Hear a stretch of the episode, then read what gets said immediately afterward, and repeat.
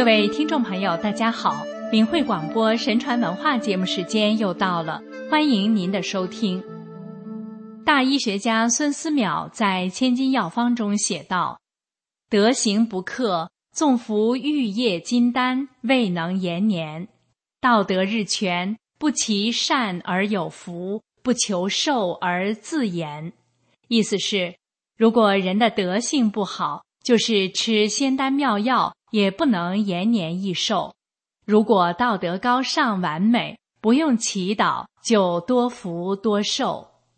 那么古人又是怎样养德的呢？若是养德，首先要养性。性在天，谓之命；在人，谓之性。性字左边是心，右边是生，表示人生来就有理存于心中。名为性，实为理。心顺，理则生；背理则亡。养性首先去五难：名利、喜怒、声色、滋味、神思。一去名利，范蠡功成身退，散尽家财。春秋时期，楚国人范蠡和文种辅佐越王勾践二十年。帮助越王灭吴复国，成就了霸业。后来，范蠡官拜上将军，名扬天下。范蠡认为盛名之下难以长久，况且勾践的为人可与之同患难，难与之同安乐，写信辞别了勾践。范蠡独具慧眼，从越王勾践的面相看出了他的秉性。不可能与臣子共享富贵安乐，他写了一封书信劝告文种说：“越王为人长景鸟喙，可与共患难，不可与共乐，子何不去？”文种不信，最后被勾践赐死。范蠡离开越国，来到了齐国，他改名换姓，带着儿子陆力垦荒，耕于海边。并从事经营，置下了数十万家产。齐王听闻范蠡是一位贤者，任用他做相国，辅佐政务。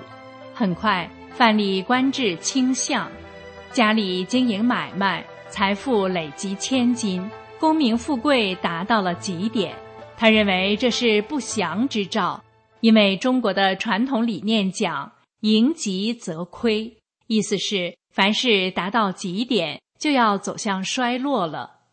三年后，范蠡辞去相位，散尽家财，离开齐国，移居到了定陶，自号陶朱公。在定陶县，父子齐心合力，勤于畜牧农业，并经营买卖。没几年时间，范蠡再次积攒了数以万计的大财富。他经常周济贫苦百姓。当地民众尊称陶朱公为财神。范蠡因有德而富，名利金钱、高官厚禄因德而生，富而又散，有舍有得。二，喜怒宠辱不惊。吴敬梓在范进中举中讲到的范进，因过喜而疯狂，被屠户丈人打醒。大书法家王羲之因与同门骠骑将军王树争高下，早早断送了性命。因得而喜，因失而悲，心为身外之物所累、所缠、所绕、所迷。人生一世，草木一秋，得失荣辱如过眼云烟。明朝的陈继儒在《幽窗小记》中有一副抒情智联：“一宠一辱不惊，看庭前花开花落；去留无意，望天上云卷云舒。”大意是：是人生宠辱得失如花开花落，是功名利禄如云卷云舒般变幻。去留都无益，寥寥数语道出对待名利和地位的正确态度。唐太宗期间，卢承庆因为处事公正，被唐太宗任命为考功员外郎，管理官吏考绩。有一次，在卢承庆考评官员的过程中，有一位管漕运的官员因粮船沉水而失责。卢承庆给这位官员写下了“诗所在，考中下”的评语。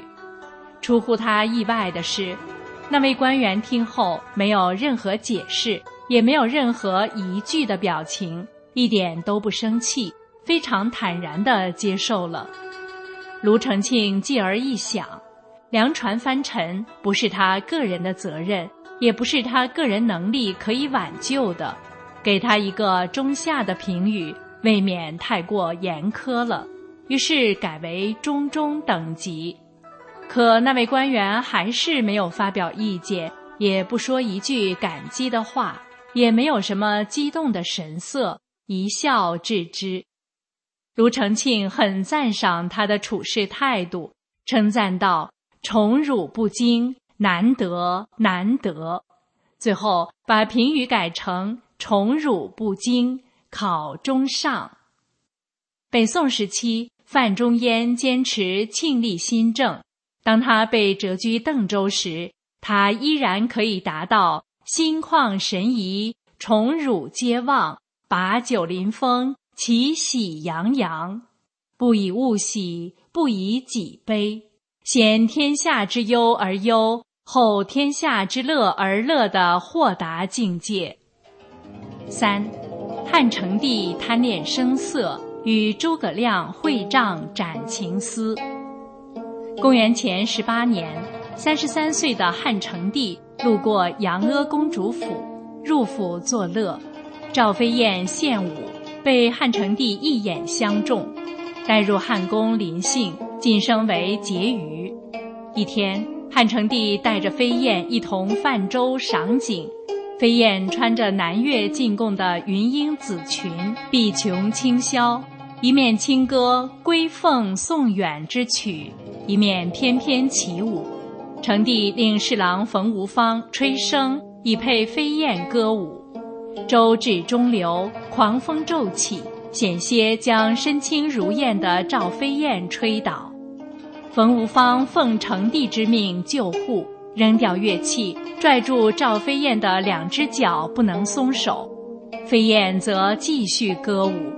此后，宫中便流传飞燕能做掌上舞的佳话。当时有童谣道：“燕燕尾闲闲，燕飞来啄皇孙，皇孙死，燕啄屎。”赵飞燕姐妹祸乱后宫。诬陷皇后，杀害皇子，应了那句童谣。成帝因纵欲过度而亡，终年四十四岁，无人继承皇位。有诗云：“二八少女体似酥，腰间仗剑斩渔夫。虽然不见人头落，暗里教君骨髓枯。额恋灯光雁不知。”鱼贪香饵亦如丝，阿胶鱼烂君知否？好像奇缘记一枝。如今识破炼灯蛾，爱耳迷鱼戏黑波。本是一团新秽物，图茶模样巧成魔。夏朝的最后一个国君叫桀，夏桀荒淫残暴，沉溺于酒色。宠爱妹喜，最后身死国灭。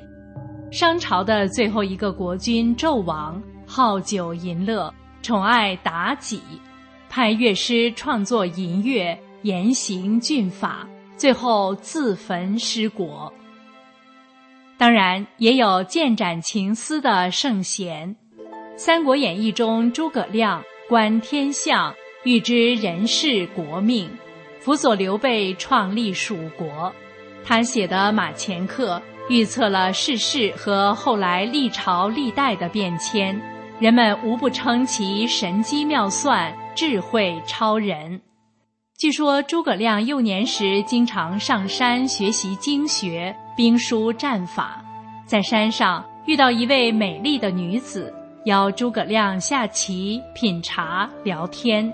之后，诸葛亮每次上山都去拜访那女子，两人聊得非常开心。可是对老师传授的知识就听不进去了。老师见诸葛亮神不守舍，便对他说：“毁树容易栽树难。你看那女子楚楚动人，情不自禁。你可知道她本是天上的一只仙鹤，常来世间勾引凡人。”诸葛亮深感惭愧，向老师请教避开他的办法。老师告诉诸葛亮，趁他在湖里洗澡时，把他的衣服藏起来。他来找你，你就用拐杖打他。果然，仙鹤找不到衣服，现出原形来啄诸葛亮的眼睛。诸葛亮抓住它的尾巴，用拐杖打去。白鹤挣脱后飞走了，它的尾巴被诸葛亮拽掉了，从此不能再回人间。诸葛亮把他的尾巴做成了扇子，时刻警醒自己。孔子说：“少之时，血气未定，戒之在色。”诸葛亮谨听师教，及时悔悟，娶妻选丑择贤。四，善与恶在一念之间。《太上感应篇》记载，古时候。有个袁自识恨妙某忘恩负义，在早晨四点钟左右，带着刀去庙家，准备杀掉妙某。途中经过一座庵堂，庵堂的主人轩辕翁早起诵经，见到有几百位凶神恶煞的鬼怪拿着刀斧跟随着袁自识。没多久，袁自识返回来了。轩辕翁看到袁自识身后跟着的人都是头戴金冠、身佩玉佩、香花翻状簇拥着，百十成群，十分的庄严，脸上都露出和祥喜悦的样子。轩辕翁召请袁自识进入庵堂，问他原因。袁自识说道：“姓庙的忘恩负义，我刚才正要前往杀他。”但是到了他家的门口，我就想到妙某虽然对不起我，然而他的妻子儿女却是无辜的，况且他还有老母在堂，我若是杀了他，就等于是杀了他一家人啊，因而于心不忍，念头一转就回来了。轩辕翁就将刚才所见到的情形告诉他，并且向他道贺说。你的所作所为，神明都已经知道了。你将来必定会享有很厚的官禄啊！袁自识听了轩辕翁的话后，勇猛精进，认真的行善。后来果然考取了功名，官做到了宰相。明朝正德年间，有位读书人名叫赵永贞，他在少年的时候。曾经遇到一位艺人，告诉他说：“你二十三岁的时候必定会考中功名。”等到他二十三岁那年参加乡试，前场文章写得极好，到了后场却连连失误，结果没有考中。赵永贞的心中感到非常的难过，因此就向文昌帝君祈求托梦，告诉他不中的原因。文昌帝君托梦告诉他说：“你原本可以考中今年的乡试，但是因为你近来调戏你家的婢女，引诱邻居的女儿，虽然都没有成真，然而你的起心颠倒，意淫缠绵不断，心地日益的转暗，所以你命中原有的功名因此而被削除了。”永贞听了帝君的解说。痛哭流涕，发誓并决心改过，大做善事。于是就刻印戒淫的善书，以警醒世人。结果在下次的乡试中，永贞果然考中了解元，做官做到了藩县。善与恶在一念之间，袁自时因一念之善转祸为福。运随念转，速度是如此之快。